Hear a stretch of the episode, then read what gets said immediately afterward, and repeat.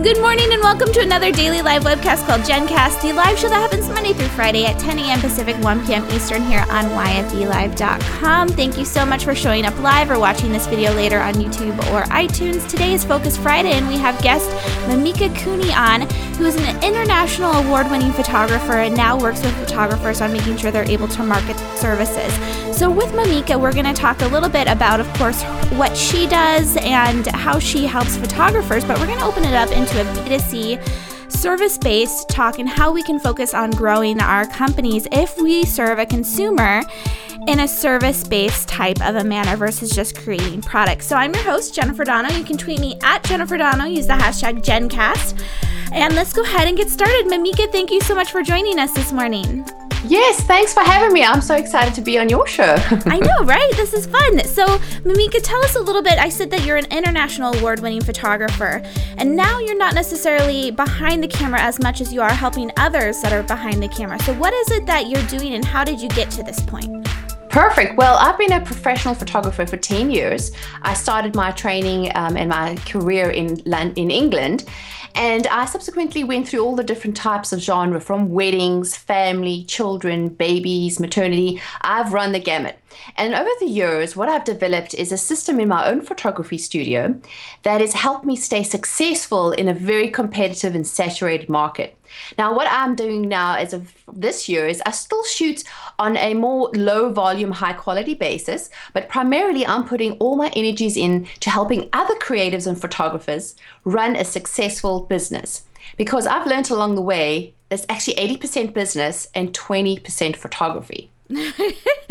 but you know, well, and it's funny. We had Alex, um, Alex Beadon on. Oh yes, I love Alex. I know her. She's a, a an email friend of mine. yeah, so she's done something similar to you, where she is, uh, she was doing the whole behind the camera thing, but she was saying that she got started as an amateur, in college and she said i'm going to go ahead and make money at this so she didn't go to photography school or anything like that do you think that that is a common route for a lot of photographers that you're working with is that they get well, a, yes i mean the camera well, that's the thing is for me, I'm a classic mom with a camera. So I have always loved art. I started, you know, doing art from a young age. And um, when I, as soon as I had my first child, I fell in love with photography. Just having that creative outlet, being able to capture the moment, and it just grew. I was an amateur for five years before I turned pro, and I consumed everything photography that I possibly can. Now, bear in mind, I came from a business background. I come from an online marketing um, and writing background. So I did a lot of PR, and the business side is what I kind of did first. So when I started to become a photographer, I really relied on those skills in order to be successful. And um, from a photography perspective, you know, you really need to learn your craft. So for me, I spent years practicing, honing, learning, going on workshops, you know, being mentored by people, and I spent a ton of money on getting educated the right way. So, as a classic mom with a camera, you develop that skill and you develop the craft, but there comes a tipping point. And that comes when you decide, okay, I love what, what I'm doing, but now I want to make a career out of it. And there's a very, very different path. So, depending on where you're at in your life, if you want to make this a business, you really need, you look at it just like any other business, have a business plan, have a marketing plan, and know where you're going before you even set out.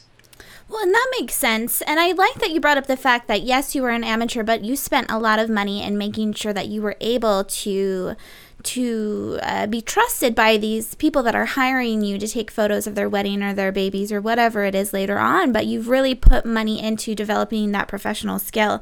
Now, I want to get into the actual you serving consumers. So, at mm-hmm. the very beginning, um, let's not even say at the very beginning. We showed briefly a quick video of you getting ready and leaving for the day. Now, when you were focused on photography, and being behind the camera. Did you have an outside studio that you went to? Do you feel like that's something that's important, whether you're a photographer or someone that's designing wedding invitations for people or a wedding planner or someone in PR? Do you think it's important that if you're serving that consumer that you have that space outside your home? Was that something you Well, had? I don't think that's necessarily needed. And I've definitely had uh, both sides of the story. At the moment, I have my studio run in my home. So, sort of about 30% of my business is actually pure photography space. But prior to that, you know, where there's a will, there's a way. You don't necessarily have to have a dedicated space because remember, um, retail space and when you're paying for that space does cost a lot of money. But when you're starting out, and this is something I hear a lot from photographers because I do mentoring for photographers and business owners, and um, a lot of the time, what I'm teaching them is that you need to just start where you're at. A lot of the time, when you start a business, you don't have a huge um, budget to work with. And that if you're wanting to reach consumers, a lot of the time you can actually meet them where they're at. So when I was in weddings, I would actually go meet at clients' homes and take samples of my wedding albums and show them, um, you know, a DVD or a slideshow on the TV right in their own homes the same time as before I had a studio, I would be shooting on location, but I still always made the time to meet with my clients beforehand to plan that. So you don't necessarily have to have a space, but it just gives you somewhere to base yourself and for consistency purposes. Well, and let's go back to the actual because you're saying, I think this is great. You're bringing it back into reality. If you don't have that client base to begin with to be putting money into rent every month, uh, don't do it. And also, I mean, as far as you were talking about putting money into uh, honing in on our craft and really improving it, what it is that we do. You said at the beginning, it's you know 80% business, 20% actual photography. So where should we be putting our money as service-based business owners? Should we be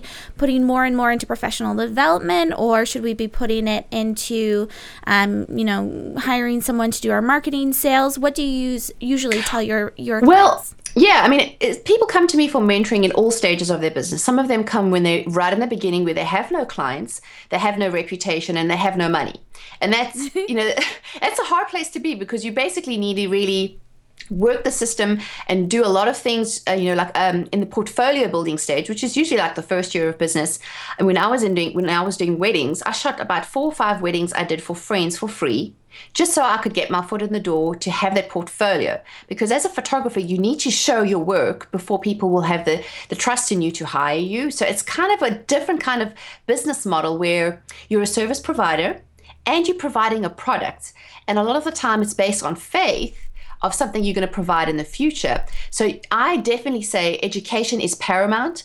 Because believe me, when you wake up on that wedding day and you are trusted with those that bride's memories, if you don't know how to work your camera, you don't know how to how to see light or how to know your the technical side of your craft, you will crash and burn, and it's a really difficult place to be in.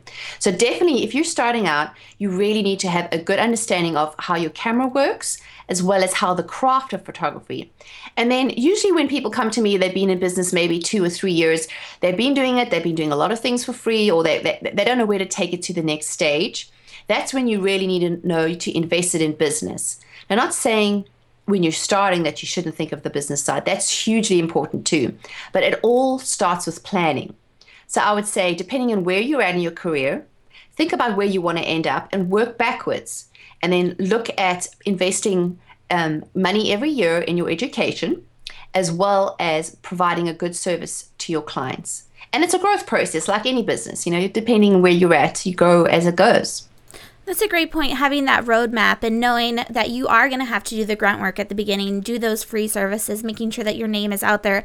Uh, we've talked to Michelle Moore and Alex Beadon, uh, who are professional photographers, and they both said that when they started out, they had to do free work. It's so important to have that full per- portfolio and also, you know, perfect what it is that you're doing.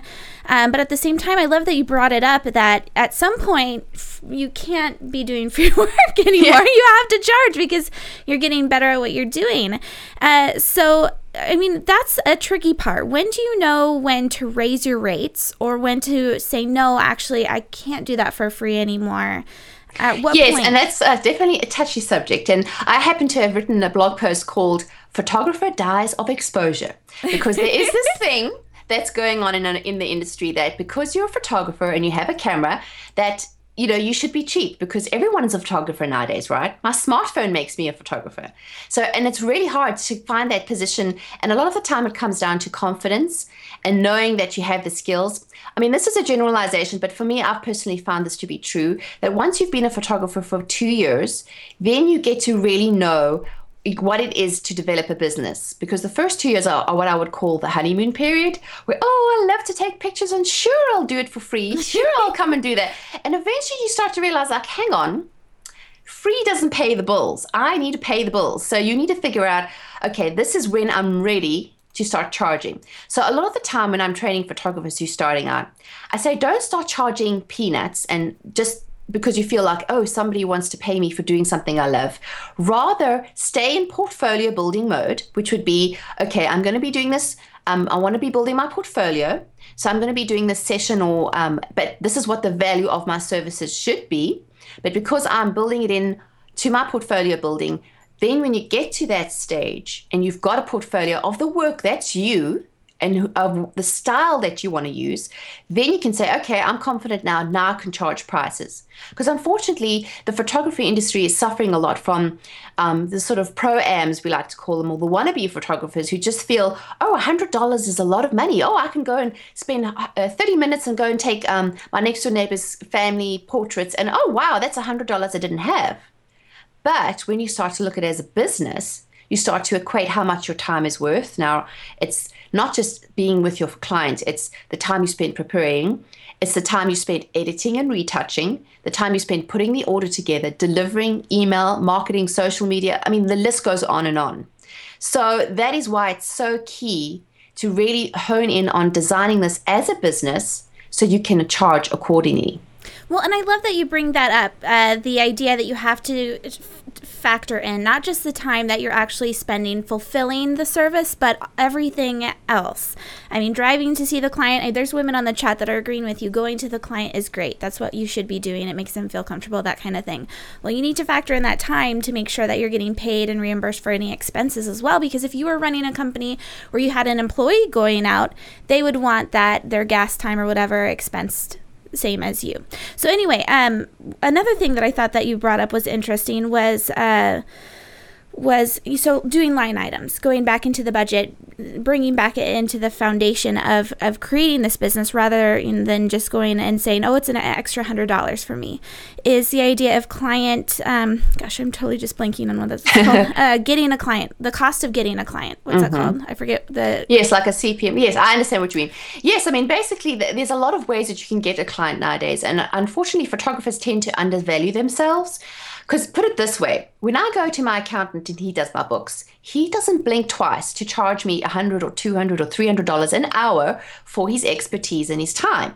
Now the problem with photographers is they don't factor in that into their pricing model is because they think there's just it's only when I'm holding a camera that I should be charging for. But it is it goes before that and after that that you have to factor in the costs of your time as well as writing off your equipment, building in profit as well as looking at planning for the future. So that's why I say, you know, and a lot of us photographers, including me, suffer from ADD, especially especially entrepreneurial ADD. You know, like oh look at that shiny thing, and oh look at that shiny thing. Maybe I should be on Pinterest, or maybe I should do this. We just like you know information overload. So it's really hard to stay focused. But what I would say is in order to have this as a successful business, you need to know your numbers. It's like really key to know what it is you should be charging, how much time you have available, and what you should be earning per hour. So just like you would be a service provider, whatever service you're offering, in a, whether it's a creative field or in you know corporate field, you need to have your time paid for. Well, so yeah, the cost of acquiring a client. That's I mean, that's the big thing that I feel like a lot of us forget is that it's going to cost us time, money, whatever it's a Facebook ad, blah blah blah. You have to add that into the service to make sure that that marketing expense is taken care of. So, as far as marketing goes, where should we putting be putting our dollars as service providers that uh, serve a clientele that is based off of consumers? Definitely. Well, what I have found in the past is that having been in an online marketing um, background, you know, a lot of things were always geared towards SEO and having the right website. But I can tell you something.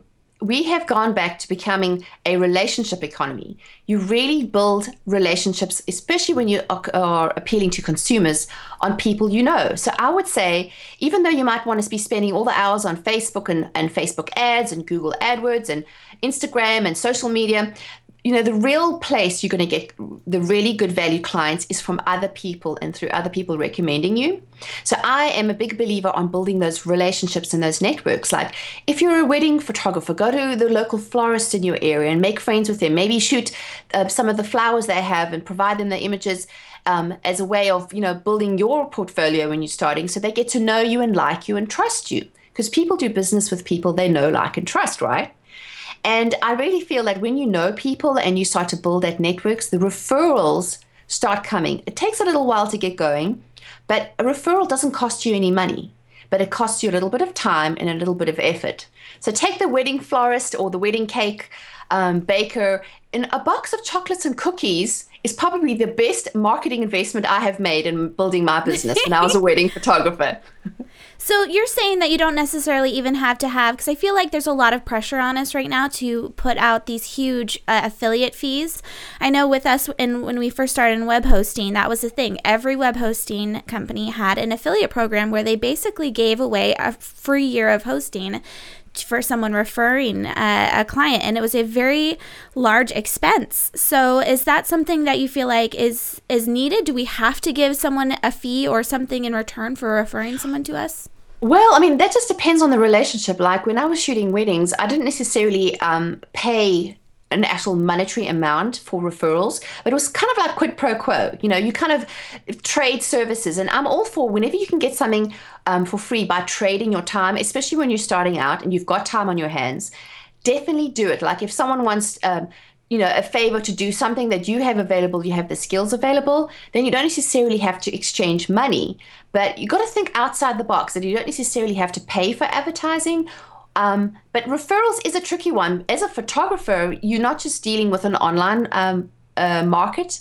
You're dealing with actual people. But, you know, coming from both sides, I have worked on both sides where you'd give them a small referral fee for sending you business.